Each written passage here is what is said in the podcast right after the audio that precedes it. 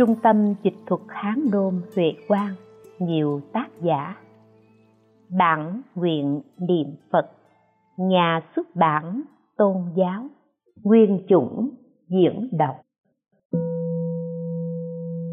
Tư tưởng tịnh độ của Đại sư Thiện Đạo, nguyên tác Vương Công Vĩ, liên mãn dịch. Tóm tắt nội dung Đại sư Thiện Đạo là một danh tăng của đời đường, có vị trí quan trọng trong lịch sử Phật giáo Trung Quốc. Ngài đích thực là người sáng lập tông tịnh độ. Tư tưởng tịnh độ của Đại sư Thiện Đạo được cấu thành trên ba quan điểm. Thuyết bản nguyện tha lực, luận về vãng sanh, luận về niệm Phật. Thuyết bản nguyện tha lực là nền tảng lý luận của Đại sư Thiện Đạo về tông tịnh độ. Luận về vạn sanh là tiêu chí và mục đích để trình bày tín ngưỡng tịnh độ. Luận về niệm Phật là trọng điểm và phương tiện nối liền hai vấn đề trên. Nó cũng là bộ phận cốt yếu của lý luận về tông tịnh độ. Một, Thuyết bản nguyện tha lực. Vào thời của Đại sư Thiện Đạo 613-681 đang nảy sinh và lưu hành tư tưởng mạt Pháp. Vì đại sư hết sức lo lắng cho tình trạng chung của đại đa số quần chúng trong xã hội, nên đã đề xuất học thuyết bản nguyện tha lực ngài xét căn cơ của chúng sanh thời mạt pháp, tố chất bên trong của họ và điều kiện đủ để được thành phật quá trên lệch. Nếu dựa vào sức của tự thân thì không cách nào được giải thoát. Chỉ nhờ vào nguyện lực của đức phật a di đà cứu giúp mới có thể lìa khổ nạn, vượt thoát sanh tử vãng sanh về tịnh độ của Đức Phật A Di Đà được hạnh phúc trọn vẹn. 1.1 Thiết lập tư tưởng tha lực Tư tưởng tha lực của Đại sư Thiện Đạo chủ yếu được thiết lập thông qua lý luận phán giáo.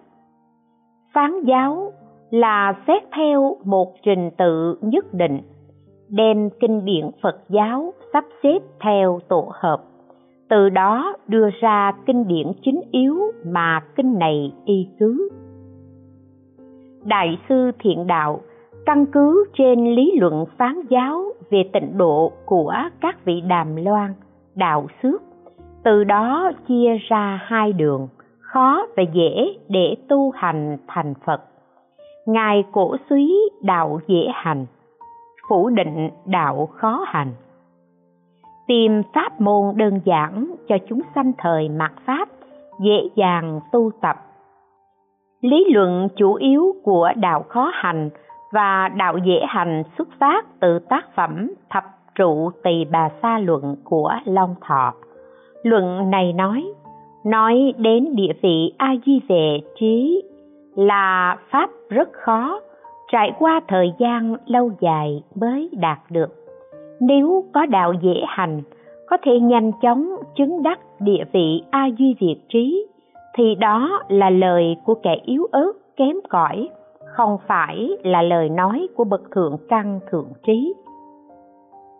Nếu ông nhất định muốn được nghe pháp phương tiện này, ta sẽ nói cho ông biết. Phật pháp có vô lượng pháp môn, giống như những con đường trong thế gian có đường dễ đi có đường khó đi.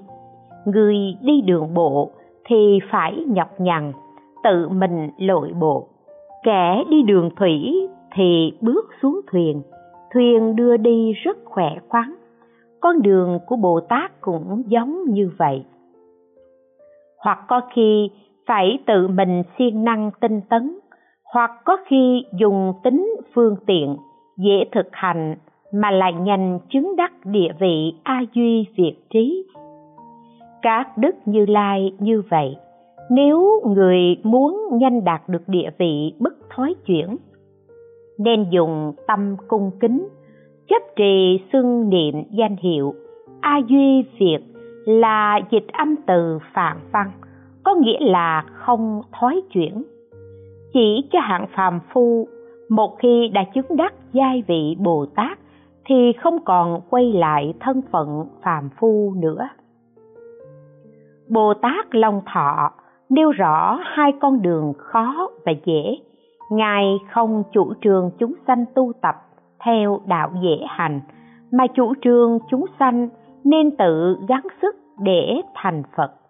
Long thọ cho rằng đức phật vì lòng từ bi, thương xót những người tâm địa kém cỏi nên mới đưa ra pháp môn phương tiện là đạo dễ hành.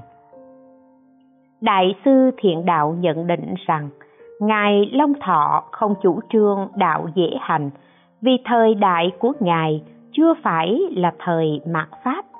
Chúng sanh phần nhiều là lợi căn, nên đạo khó hành thích hợp với họ. Còn hiện tại, thời đại sư thiện đạo đang sống là thời mạt pháp chúng sanh đều là hạng độn căn không thể thực hành được pháp môn của bậc thiện thượng căn. Họ không đi nổi con đường nhọc nhằn.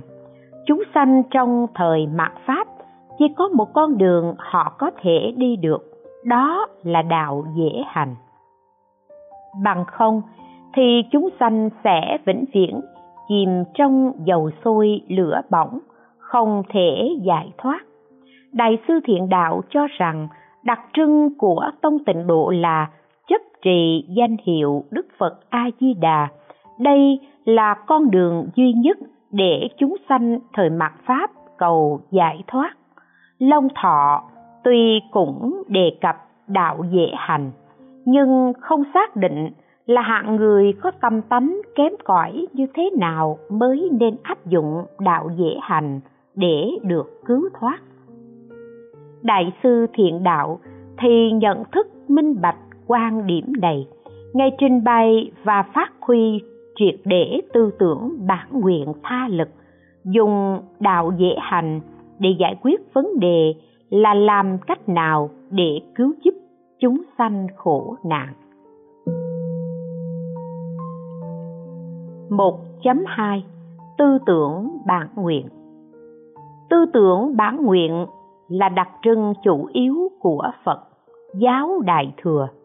Bản nguyện là chỉ cho Bồ Tát khi đang tu hành, tương lai sẽ thành Phật. Ngài lập thiện nguyện trước khi kiến thiết quốc độ của mình. Bản nguyện có hai loại là tổng nguyện và biệt nguyện.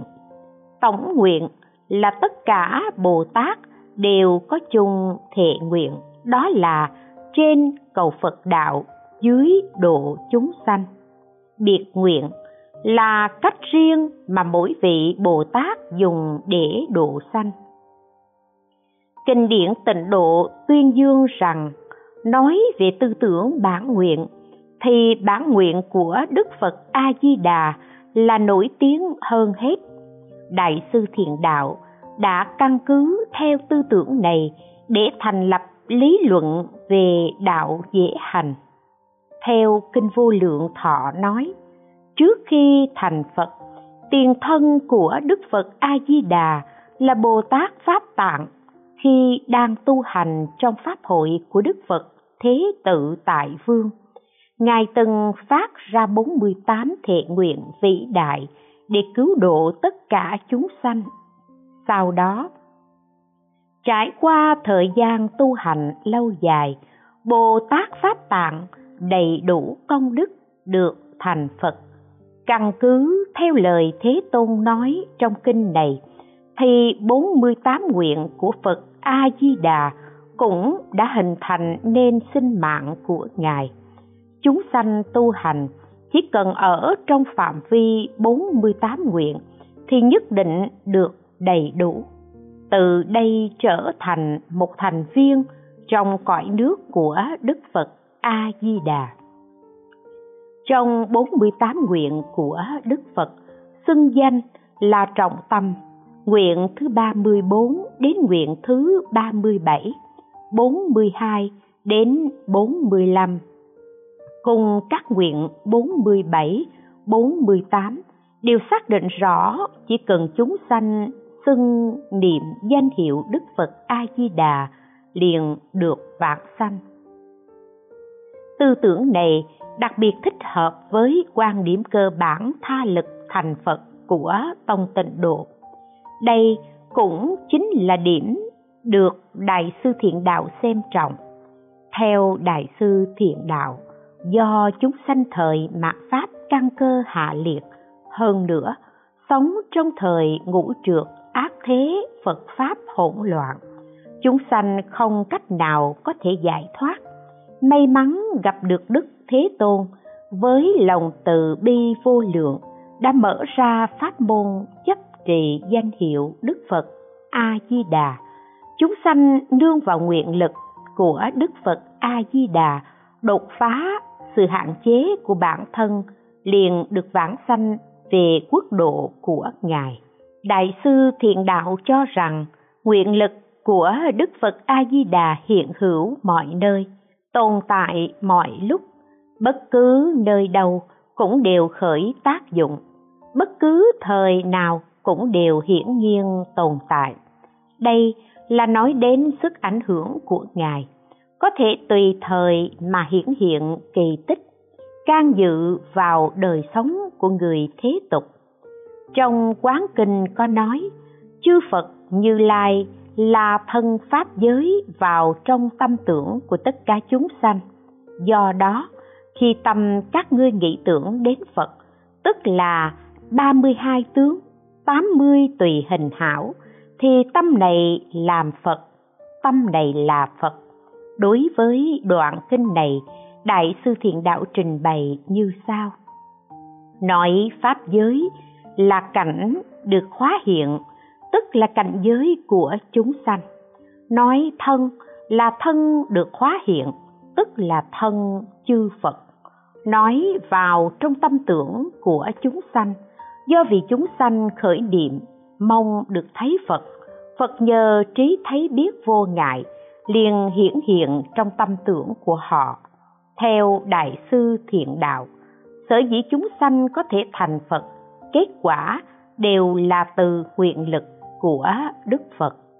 Học thuyết bản nguyện tha lực của Đại sư Thiện Đạo khác với tự lực tu hành để thành Phật. Học thuyết này của Đại sư đã mang đến một nếp sống trong lành, phù hợp với giới Phật giáo đương thời. Đại sư Thiện Đạo nhấn mạnh đến tác dụng dành cho mọi người nhờ vào sức mạnh từ bên ngoài của Đức Phật A Di Đà, khiến cho nhân tố tin tưởng vào ngưỡng mộ và ngưỡng mộ Phật giáo càng nổi bật. Ngài đã vạch ra lối tu cho giới bình dân đối với Phật Pháp. Hai nhỏ, luận điểm về vãng sanh. Phật giáo cho rằng chúng sanh ở trong thế giới này rất đau khổ, không được tự do. Muốn thoát khỏi tình trạng này thì cảnh giới lý tưởng họ phải đạt đến là niết bàn. Niết bàn có hai loại là niết bàn hữu dư và niết bàn vô dư. Niết bàn hữu dư là đã đoạn trừ tham dục, đoạn dứt phiền não, tiêu diệt nguyên nhân sanh tử. Chỉ vì quả báo được tạo thành do hoặc nghiệp đã tạo tác từ đời trước nên còn tồn tại nhục thân. Niết bàn vô dư là cảnh giới cao hơn so với niết bàn hữu dư. Trong cảnh giới này, không những đã không tồn tại nhục thân trước kia, mà tư tưởng cũng dừng lặng. Nhìn vào trạng thái thân tâm tịch tỉnh, tiêu mất nhân quả sanh tử, không còn trở lại thọ sanh trong luân hồi. Theo quan điểm của Đại sư Thiện Đạo, lý luận về Niết Bàn không phù hợp cho nhu cầu thiết yếu của chúng sanh thời mạt Pháp. Niết Bàn hữu dư dựa vào tự lực, còn Niết Bàn vô dư không những phải dựa vào tự lực mà cảnh giới lại quá cao. Đối với dân chúng thông thường trong hạ tầng xã hội thì không có ý nghĩa bao nhiêu. Do đó, ngài đề xuất lý luận vạn sanh. Vạn sanh chính là xa lìa thế giới ta bà, tức là xa lìa thế giới thế tục, đến cõi tịnh độ cực lạc của đức phật a di đà hóa sanh trong hoa sen. Đại sư thiện đạo cho rằng, thế giới mà chúng sanh đang cư ngụ là uế độ thế giới tây phương cực lạc là tịnh độ. Trong cõi tịnh độ, chỉ có hạnh phúc, không có đau khổ. Chỉ có niềm vui, không có buồn phiền. Do nguyện lực vĩ đại của đức phật a di đà nên tất cả chúng sanh, dù là chúng sanh tạo trọng tội cực ác, chỉ cần thành tâm xưng danh hiệu của ngài thì đều được tiếp dẫn đến thế giới tịnh độ. Nội dung học thuyết vãng sanh của đại sư thiện đạo chủ yếu bao hàm trong hai phương diện phàm phu luận và báo độ luận. 2.1 Luận điểm về phàm phu là chủ thể vãng sanh. Quan điểm về tông tịnh độ của đại sư thiện đạo là kết quả từ ý thức về mạt pháp. Tịnh tông cho rằng chúng sanh đều là phàm phu căn cơ thấp kém. Tư tưởng về phàm phu của đại sư thiện đạo chủ yếu thể hiện qua cách ngài giải thích về ba bậc chính phẩm và tư cách của bà vi đề hy trong kinh quán vô lượng thọ.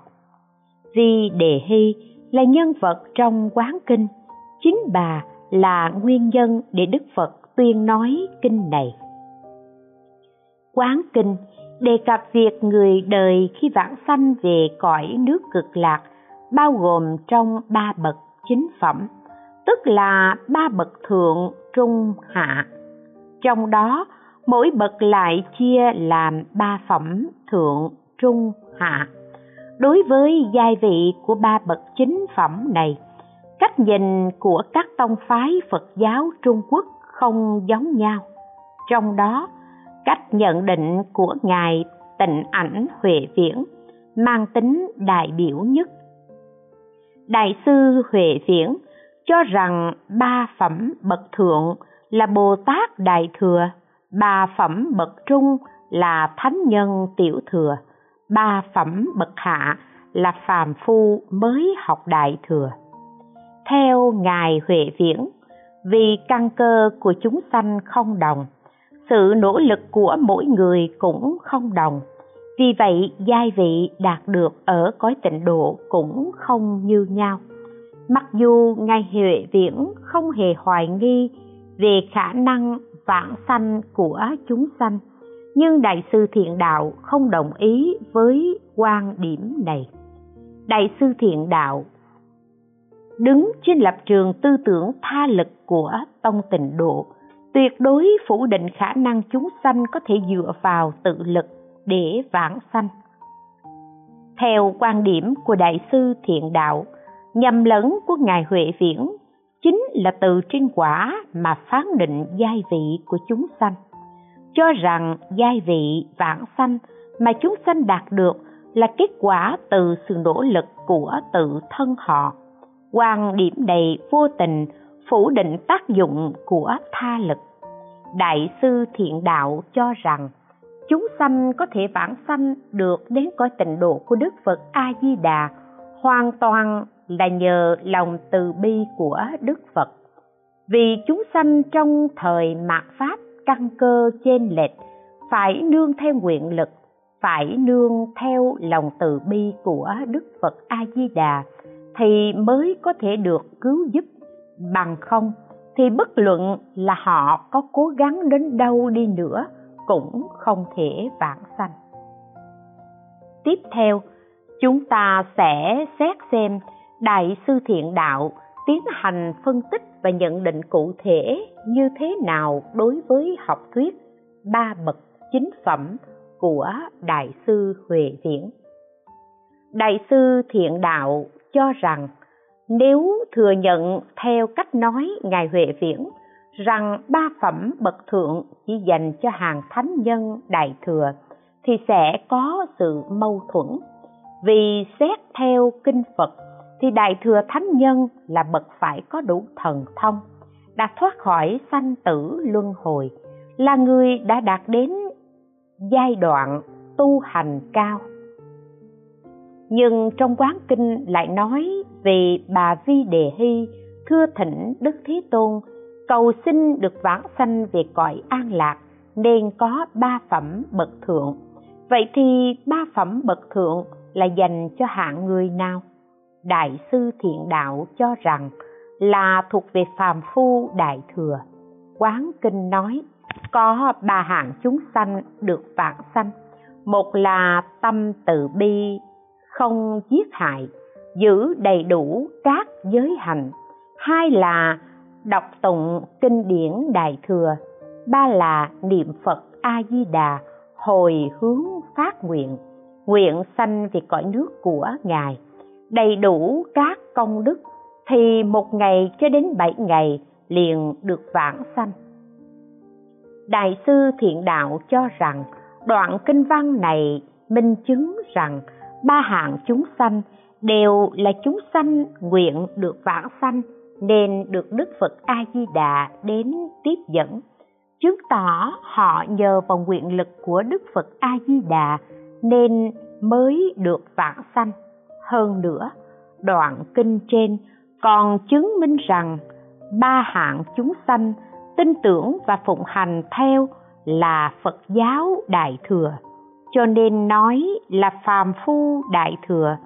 Chỉ vì tình trạng vãng sanh không giống nhau, nên mới chia thành ba phẩm. Thượng phẩm, thượng sanh được đức phật cùng vô số hóa phật đến tiếp dẫn. Thượng phẩm, trung sanh thì được đức phật cùng một nghìn vị hóa phật đến tiếp dẫn. Thượng phẩm, hạ sanh thì được đức phật cùng 500 vị hóa phật đến tiếp dẫn. Xuất hiện những sai khác này là do thuở sanh tiền, chúng sanh tạo tác nghiệp không giống nhau. Cho nên, sự tương ưng với nguyện lực của đức phật a di đà cũng không như nhau. Tương tự như vậy, đại sư thiện đạo cho rằng, nếu như theo quan niệm của đại sư huệ viễn mà cho ba phẩm bậc trung thuộc thánh nhân tiểu thừa. Ba phẩm bậc hạ là phàm phu mới học đại thừa thì cũng không thể thành lập được. Từ sự quan sát nhân duyên được vãng sanh của ba bậc chính phẩm, đại sư thiện đạo xét thấy điều kiện tiếp xúc bên ngoài bất đồng nên phán định người được vãng sanh là phàm phu còn ngài huệ viễn thì từ sự quan sát nghiệp quả ba bậc chính phẩm mà phán định họ là thánh nhân, thông qua sự phê bình đối với ngài huệ viễn, đại sư thiện đạo xác định tính chất phàm phu của ba bậc chính phẩm, từ đó nâng quán kinh lên vị trí cao nhất trong thời mạt lý luận về phàm phu của đại sư thiện đạo, đồng thời cũng phán định tư cách của bà vi đề hy. Vi đề hy là phu nhân của vua tần bà sa la và là mẹ của vua a xà thế nước ma kiệt đà thuộc trung ấn độ. Theo quán kinh ghi lại, vua a xà thế đã cho cầm tù phụ vương của ông trong bảy lớp ngục thất có ý đồ bỏ đói cha mình cho đến chết. Khi phu nhân phi đề hy đến thăm nom, chăm sóc phụ hoàng, vua a xà thế hay tin, liền nổi cơn thịnh nộ. Cũng đem mẹ mình giam vào cung cấm. Vi đề hy và vua tần bà sa la chán nản thế thái nhân tình nên ở trong ngục họ thầm niệm đức phật thích ca, thỉnh cầu đức thế tôn dạy cho họ con đường thoát ly. Đức phật liền hiển thị thần thông, tuyên nói quán kinh, dạy họ xưng danh niệm phật là con đường thoát ly sanh tử cho chúng sanh thời mạt pháp. Căn cứ theo ý này, ngài tịnh ảnh huệ viễn và đại sư thiên thai trí giả đều cho rằng vi đề hy là đại bồ tát. Vì thương chúng sanh đau khổ, nên thị hiện thân phàm phu để thỉnh cầu đức thế tôn thuyết pháp cho chúng sanh. Trong quán kinh sớ, ngài huệ viễn nói, phu nhân vi đề hy thật sự là một bồ tát lớn, do đó liền đắc vô sanh pháp nhẫn. Cũng trong quán kinh sớ đại sư trí khải nói vi đề hy là một bồ tát lớn, do đó liền đắc vô sanh nhẫn. Vô sanh nhẫn là chỉ cho bậc đã ngộ được đạo lý các pháp vốn bất sanh, bất diệt, tiến lên giai vị bồ tát. Kết luận của các ngài chủ yếu căn cứ theo câu, tâm sanh hoan hỷ, khen chưa từng có hoát nhiên đại ngộ vô sanh nhẫn, được nói trong quán kinh. Đại sư thiện đạo không đồng ý với quan điểm trên, mà cho rằng vi đề hy là phàm phu. Trong quán kinh sớ, ngài nói, phu nhân là phàm chứ không phải thánh. Vì bà không phải là thánh, nên mới một lòng cầu xin thánh lực gia hộ. Do nương theo phật lực nên bà có thể thấy được cực lạc của đức phật a di đà dù cõi này ở rất xa. Ý đoạn kinh trên muốn nói là đức như lai, vì e chúng sanh ngu si. Nếu cho rằng phu nhân phi đề hy là thánh nhân chứ không phải phàm phu, thì họ nổi lên nghi ngờ rồi đâm ra hèn nhát. Họ cho rằng nếu vi đề hy là bồ tát thị hiện thân phàm thì bọn tội nhân chúng ta làm sao mà sánh được với bà? Vì muốn cắt đứt sự nghi ngờ này cho chúng sanh, cho nên đức thế tôn bảo rằng, ngươi là phàm phu, tâm tưởng yếu ớt. Vì là phàm phu nên chưa từng có chí lớn. Đại sư thiện đạo đã làm sáng tỏ vấn đề vi đề hy sở dĩ có thể thấy được cảnh tượng trong quốc độ của đức phật a di đà là nhờ vào nguyện lực của phật, chứ không phải vì phu nhân là bồ tát. Nếu nói vi đề hy là bồ tát, thì hạng phàm phu thế tục sẽ e ngại mà chuồn bước. Vì vậy, đức phật nói, ngươi là phàm phu, tâm tưởng hạ liệt. Định tánh phàm phu của vi đề hy và tư tưởng tha lực trong quán kinh thống nhất với nhau. Do vi đề hy là phàm phu, nên bà không thể dựa vào sức của mình để được vạn sanh. Mà hiện thực thì vi đề hy đã được vạn sanh. Đó là tác dụng từ nguyện lực của đức phật a di đà vi đề hy có thể vãng sanh, vậy thì phàm phu thế tục cũng có phần họ cũng có thể nương vào nguyện lực của đức phật a di đà mà vãng sanh về tịnh độ. Cách nói này của đại sư thiện đạo có tác dụng rất lớn, thu hút mọi người tin tưởng không nghi ngờ về cõi nước của đức phật. Từ những điều nêu trên, có thể nhận thấy lý luận về phàm phu của đại sư thiện đạo chủ yếu là muốn giải quyết vấn đề vãng sanh. Ngài áp dụng một phương thức rất đặc biệt. Hết, trước hết, phủ định khả năng tự lực của chúng sanh, sau đó nêu lên nguyện lực của đức phật a di đà, giúp chúng sanh nương theo sức bên ngoài để được vãng sanh. Vì vậy, cách nhìn của đại sư thiện đạo đối với chúng sanh thời mặt pháp và phương thức mà ngài chọn để áp dụng có quan hệ chặt chẽ với nhau. Tuy trên mặt lý luận, đại sư thiện đạo cũng đặt ra giả thuyết, chúng sanh có khả năng tự vãng sanh, nhưng ngài không thể không lưu ý đến tình trạng hiện thực của chúng sanh. Không phải bất cứ người nào trong xã hội cũng đều có cảm tình với phật giáo, thậm chí họ còn tỏ thái độ chống đối quyết liệt nếu như ngài không tiến hành phân tích, làm sáng tỏ vấn đề mà chỉ một mực chú trọng đề cập đến việc vãng sanh, thì sẽ làm giảm đi sức thu hút của tông tịnh độ đối với mọi người. Đại sư thiện đạo nhấn mạnh rằng tất cả chúng sanh đều có thể vãng sanh. Ngài cũng chỉ ra sự bất đồng khi vãng sanh.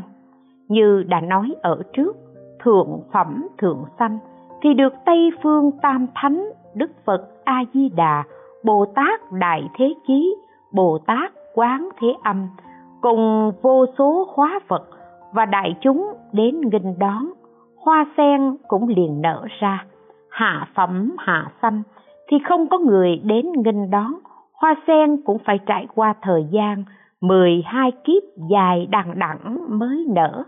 Sau đó bồ tát đại thế chí, bồ tát quán thế âm mới thuyết pháp cho họ đại sư thiện đạo rất tin tưởng về việc vãng sanh của chúng sanh đối với việc vãng sanh khác nhau của họ, ngài tiến hành phân tích, chia sẻ rõ ràng, nhằm thu hút mọi người trong mọi giai tầng xã hội đều tin tưởng và ngưỡng mộ về tịnh độ của Đức Phật A Di Đà. 2.2 Luận về đối tượng được vãng sanh báo độ Đại sư Thiện Đạo khẳng định rằng, chúng sanh nhờ tác dụng từ nguyện lực của Đức Phật A Di Đà mới có thể vãng sanh về quốc độ của Ngài. Nói về cõi nước của Đức Phật A Di Đà là chỉ cho thế giới báo độ của Ngài để lý giải trọn vẹn tư tưởng của Đại sư Thiện Đạo về báo độ, không thể thiếu việc giới thiệu tóm tắt quan điểm của giới Phật giáo đối với tịnh độ. Giới học giả Phật giáo Trung Quốc có ba quan niệm tiêu biểu về tịnh độ của Đức Phật A Di Đà. Thứ nhất, cho rằng tịnh độ của Đức Phật A Di Đà là sự tịnh độ, đó là tịnh độ mà phàm phu tu hành đạt được. Quan điểm này thừa nhận phàm phu có thể vãng sanh về tịnh độ. Các ngài tịnh ảnh huệ viễn, đại sư trí giả của Tông Thiên Thai và ngài các bạn thuộc Tam Luận Tông đều chủ trương quan điểm này. Thứ hai, cho rằng tịnh độ của Đức Phật A Di Đà là báo độ. Đó là cõi nước mà Đức Phật A Di Đà tu hành đạt được. Chỉ có các đức Phật và hàng Bồ Tát mới có thể vãng sanh, phàm phu không có phần. Đây là quan điểm của nhiếp luận sư. Thứ ba, cho rằng tịnh độ của Đức Phật A Di Đà vừa là báo độ vừa là hóa độ hóa độ là cõi nước được đức phật biến hóa ra để độ khắp chúng sanh. Đây là chỗ chúng sanh vãng sanh về. Còn đức phật thì ở tại thế giới báo độ. Các ngài ca tài nguyên hiểu chủ trương quan điểm này. Cả ba quan điểm kể trên đều có một điểm chung là không thừa nhận phàm phu có thể vãng sanh về báo độ đại sư thiện đạo có cách nhìn riêng, không giống những quan điểm nêu trên. Không những ngài cho rằng tịnh độ của đức phật a di đà là báo độ, mà còn thừa nhận hàng phàm phu cũng được vãng sanh về cõi này. Nói báo độ, hóa độ là căn cứ theo thuyết tam thân của đức phật. Tam thân phật là pháp thân, báo thân và hóa thân pháp thân là thân chân thật của đức phật. Đó là sự tồn tại không thể nghĩ bàn. Báo thân là đức phật hiện hữu trong thế giới thanh tịnh, chứng đắc bồ đề vô thượng. Hóa thân là đức phật hiện hữu trong thế giới ế trượt mà chứng đắc bồ đề vô thượng. Đại sư thiện đạo cho rằng quốc độ của đức phật a di đà là báo độ là tịnh độ được thành tựu nhờ quá trình tu tập, từ nhân địa quá khứ của đức phật. Đó là tịnh độ mà báo thân phật cư trú. Lý do đầu tiên là vì đức phật a di đà không có thân bát tướng. Thân bát tướng này là tiêu chí hóa thân của các đức như lai, nghĩa là chư phật vì muốn độ khắp chúng sanh trước sau sẽ thể hiện qua tám giai đoạn, bồ tát từ cung trời đầu xuất giáng hạ đến thế giới ta bà, nhập thai, thụ thai, xuất thai, thành đạo, chuyển pháp luân, nhập niết bàn. Vì đức phật a di đà không có tám tướng này, nên thân ngài là báo thân, chứ không phải hóa thân. Tiếp theo, đại sư thiện đạo cho rằng thân của đức phật a di đà là thân đáp ứng với nhân, cho nên là báo thân. Kinh vô lượng thọ có nói về việc bồ tát pháp tạng phát nguyện, nếu tôi thành phật, chúng sanh ở mười phương xưng danh hiệu tôi, chuyên nhớ nước tôi, trong những cội công đức, chí tâm hồi hướng, muốn sanh về nước tôi mà chẳng được tội nguyện thì tôi không thành chánh giác. Đại sư thiện đạo nói, hiện tại bồ tát pháp tạng đã thành phật, tức là thân đáp ứng với nhân. Nhưng thân đáp ứng với nhân cũng có hai loại, là báo thân và hóa thân. Báo thân là sự tồn tại nhờ sự tu nhân mà cảm được quả làm thể. Hóa thân là sự tồn tại tùy duyên thị hiện. Đức phật a di đà không phải là tùy duyên thị hiện. Cho nên đại sư thiện đạo cho rằng thân đáp ứng với nhân địa tu hành của ngài là báo thân. Kế đến, đại sư thiện đạo là dẫn chứng quán kinh. Trong quán kinh, đề cập việc khi lâm chung hạng người đắc ba phẩm bậc thượng sẽ được đức phật a di đà cùng những vị hóa phật đến tiếp đón. Đại sư thiện đạo cho rằng, kinh văn đã xác định rõ ràng đức phật a di đà là báo thân mà chẳng phải là hóa thân. Vì thân của phật vô lượng thọ, phật a di đà vô biên, hạng phàm phu tâm lượng nhỏ hẹp không thể nào biết được theo quan điểm của đại sư thiện đạo. Vì chúng sanh căn cơ kém cỏi, nên chỉ có thể thấy được hóa thân của đức phật a di đà thị hiện để nghinh tiếp, chứ không thể nào thấy được báo thân cao diệu của ngài. Khi đại sư thiện đạo khẳng định rằng thân của đức phật a di đà là báo thân, thì ngài cũng gặp phải mâu thuẫn đó là trong kinh quán âm thọ ký có đề cập đến việc đức phật a di đà cũng sẽ nhập niết bàn. Như vậy, nếu nói rằng thân phật a di đà là báo thân, thì không khớp với báo thân phật thường trụ bất diệt. Về việc này, đại sư thiền đạo giải thích như sau. Vấn đề đức phật a di đà nhập niết bàn hay không nhập niết bàn đó là cảnh giới mà chỉ có phật cùng phật mới biết được. Vì khuyến khích chúng sanh tu hành, nên đức phật mới nói niết bàn là bất diệt. Trên căn bản, niết bàn cũng là không. Nó không phải là mục tiêu để chúng sanh hướng đến.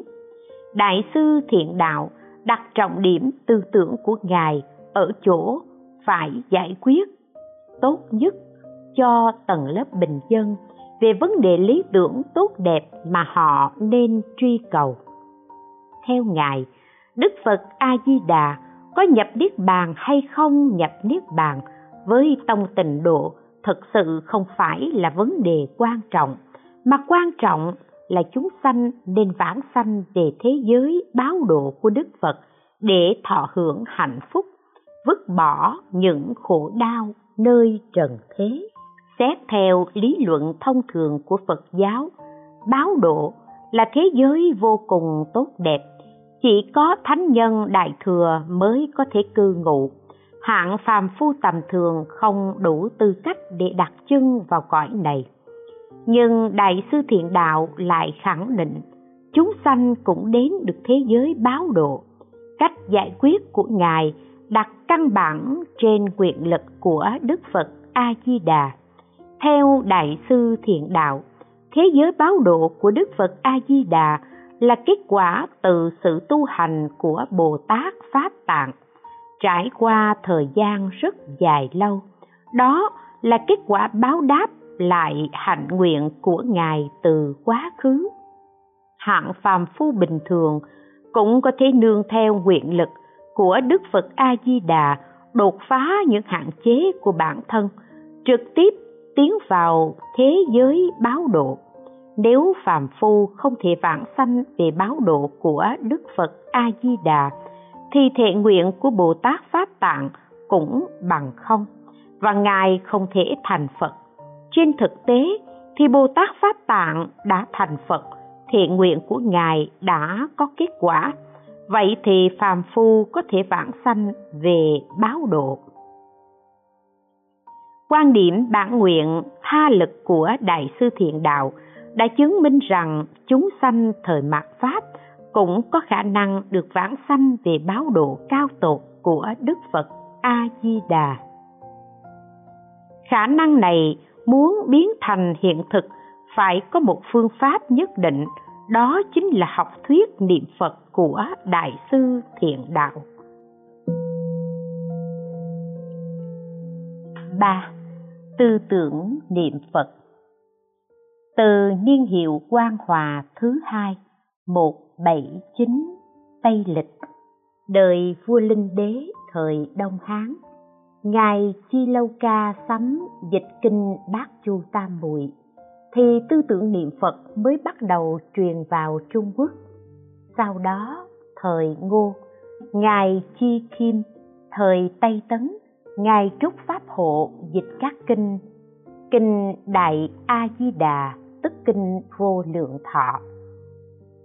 Kinh bình đẳng viên giác, thời diêu tần, ngài cư ma la thập, thời lưu tống, ngài báo vân dịch các kinh. Kinh a di đà thập trụ tỳ bà sa luận, kinh vô lượng thọ, kinh quán vô lượng thọ lưu hành đi các nơi. Sau khi tư tưởng niệm phật được truyền vào trung quốc, trải qua quá trình từ quán tưởng niệm phật, rồi sau đó mới thịnh hành chủ trương trị danh niệm phật. Quán tưởng niệm phật là chỉ cho một loại thiền định, tức là thông qua tịnh tọa nhập định, hành giả quán tưởng những tướng hảo và công đức oai thần của đức phật cùng sự trang nghiêm thù thắng trên coi tịnh độ của ngài. Trì danh niệm phật, tức là miệng xưng niệm danh hiệu đức phật, như nói, người niệm danh hiệu đức phật được bảy vạn, mười vạn câu sẽ được thành phật. Ở trung quốc, tư tưởng niệm phật vào thời kỳ đầu thông thường là quán tưởng niệm phật. Nhân vật tiêu biểu trong giai đoạn này là ngài lô sơn huệ viễn, một vị danh tăng thời đông tấn, quan điểm niệm phật của ngài huệ viễn, xuất phát từ nhân quả báo ứng, tín ngưỡng tịnh độ di đà, hy vọng vãng sanh tịnh độ tây phương, thoát khỏi sự thống khổ của kiếp người. Trong niệm phật tam muội thi tập tự, hàm ý của ngài khi trình bày và phân tích quan điểm niệm phật là nhằm làm sáng tỏ tính chất và tác dụng của niệm phật tam muội. Ngài cho rằng tam muội chính là chuyên tư tịch tưởng, là một loại công phu thiền định. Cho nên, nay người nhập định này vắng mặt thấy biết. Khi đối duyên xúc cảnh, tâm thức chiếu soi tựa như gương trong kinh tọa thiền tam muội, ngày đêm niệm phật tam muội chia làm ba bước. Thứ nhất, trước tiên quán nhìn tượng phật, khiến toàn bộ tư duy của mình đều tập trung lên tượng phật. Thứ hai, trên nền tảng đó, quán tưởng những hình sắc tốt đẹp của đức phật. Thứ ba, quán tưởng vô lượng trí huệ công đức pháp thân của đức phật đạt đến mức chỉ chuyên quán tưởng hai việc, thân phật như hư không và công đức của ngài không xen tạp niệm nào khác, tâm được tự tại. Ngài huệ viễn cũng từng thỉnh vấn các ngài cưu ma la thập vấn đề niệm phật tam muội thế nào để thấy được trọn vẹn sắc tượng của đức phật. Ngài đặt vấn đề các kinh điển nói về thân tướng của đức phật đều mô tả rằng thân tướng của phật có đầy đủ ánh sáng chiếu suốt mọi nơi, đoan nghiêm không gì bằng. Pháp thân chân thật ấy có đúng như vậy chăng? Phật sở duyên chính là pháp thân chân thật của đức phật hay đó là thân biến hóa? Có thể thấy, quan điểm niệm phật của ngài huệ viễn là quán tưởng niệm phật, chứ không phải là xưng danh niệm phật. Trong lược luận an lạc tịnh độ nghĩa, ngài đàm loan nói, hoặc niệm danh tự phật, hoặc niệm tướng hảo của phật, hoặc niệm quang minh của phật, hoặc niệm thần lực của phật, hoặc niệm công đức của phật, hoặc niệm trí huệ của phật, hoặc niệm bản nguyện của phật, không có niệm khác xen vào, làm gián đoạn tâm tâm nối tiếp nhau cho đến mười niệm gọi là thập niệm. Khi lâm chung, vì xưng danh hiệu đức phật a di đà nguyện sanh cõi an lạc, từng câu từng câu nối tiếp nhau, liền thành thập niệm. Người này khi mạng chung liền được vãng sinh về cõi an lạc. Trong đoạn văn này đại sư đàm loan nêu ra hai phương pháp niệm phật. Đó là quán tưởng niệm phật và xưng danh niệm phật. Điều này cho thấy dù quán tưởng niệm phật vẫn chiếm vị trí chủ đạo, nhưng đại sư đàm loan đã bắt đầu hướng về xưng danh niệm phật. Đại sư đạo xước nắm bắt tình hình rất nhạy bén đúng lúc tư tưởng mạt pháp hưng khởi, ngài căn cứ theo kinh đại tập nguyệt tạng đưa ra quan điểm, chư phật như lai có vô lượng hoặc tổng hoặc biệt, nếu chúng sanh nào nhiếp tâm, xưng niệm thì không ai chẳng được trừ tội tăng phước, đều sanh ra ở trước phật.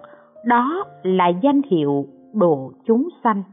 Tính ra chúng sanh thời nay cách thời Đức Phật Thích Ca diệt độ đã là 500 năm thứ tư, chính là thời tu phước sám hối, xưng danh hiệu Phật. Vì một lần xưng niệm danh hiệu Phật A-di-đà thì có thể diệt trừ tội sanh tử trong 80 ức kiếp. Trong Đạo Xước truyện, có nói Ngài Đạo Xước khuyên người niệm danh hiệu Đức Phật A-di-đà dùng hạt đậu nhỏ để đếm số lần niệm. Ngài còn dạy người niệm Phật sâu hạt mọc làm thành chổi để tính số. Tư tưởng xưng danh niệm Phật của Ngài Đạo Xước có tác dụng mở đường để phát sanh ra pháp môn xưng danh niệm Phật của Đại sư Thiện Đạo sau này. Đại sư Thiện Đạo, kế thừa tư tưởng niệm Phật của Đại sư Đàm Loan ngài đem nó hệ thống hóa, sắp xếp thành lý luận niệm phật hoàn chỉnh. Nhìn chung, tư tưởng niệm phật của đại sư thiện đạo chủ yếu thể hiện trên những quan điểm sau.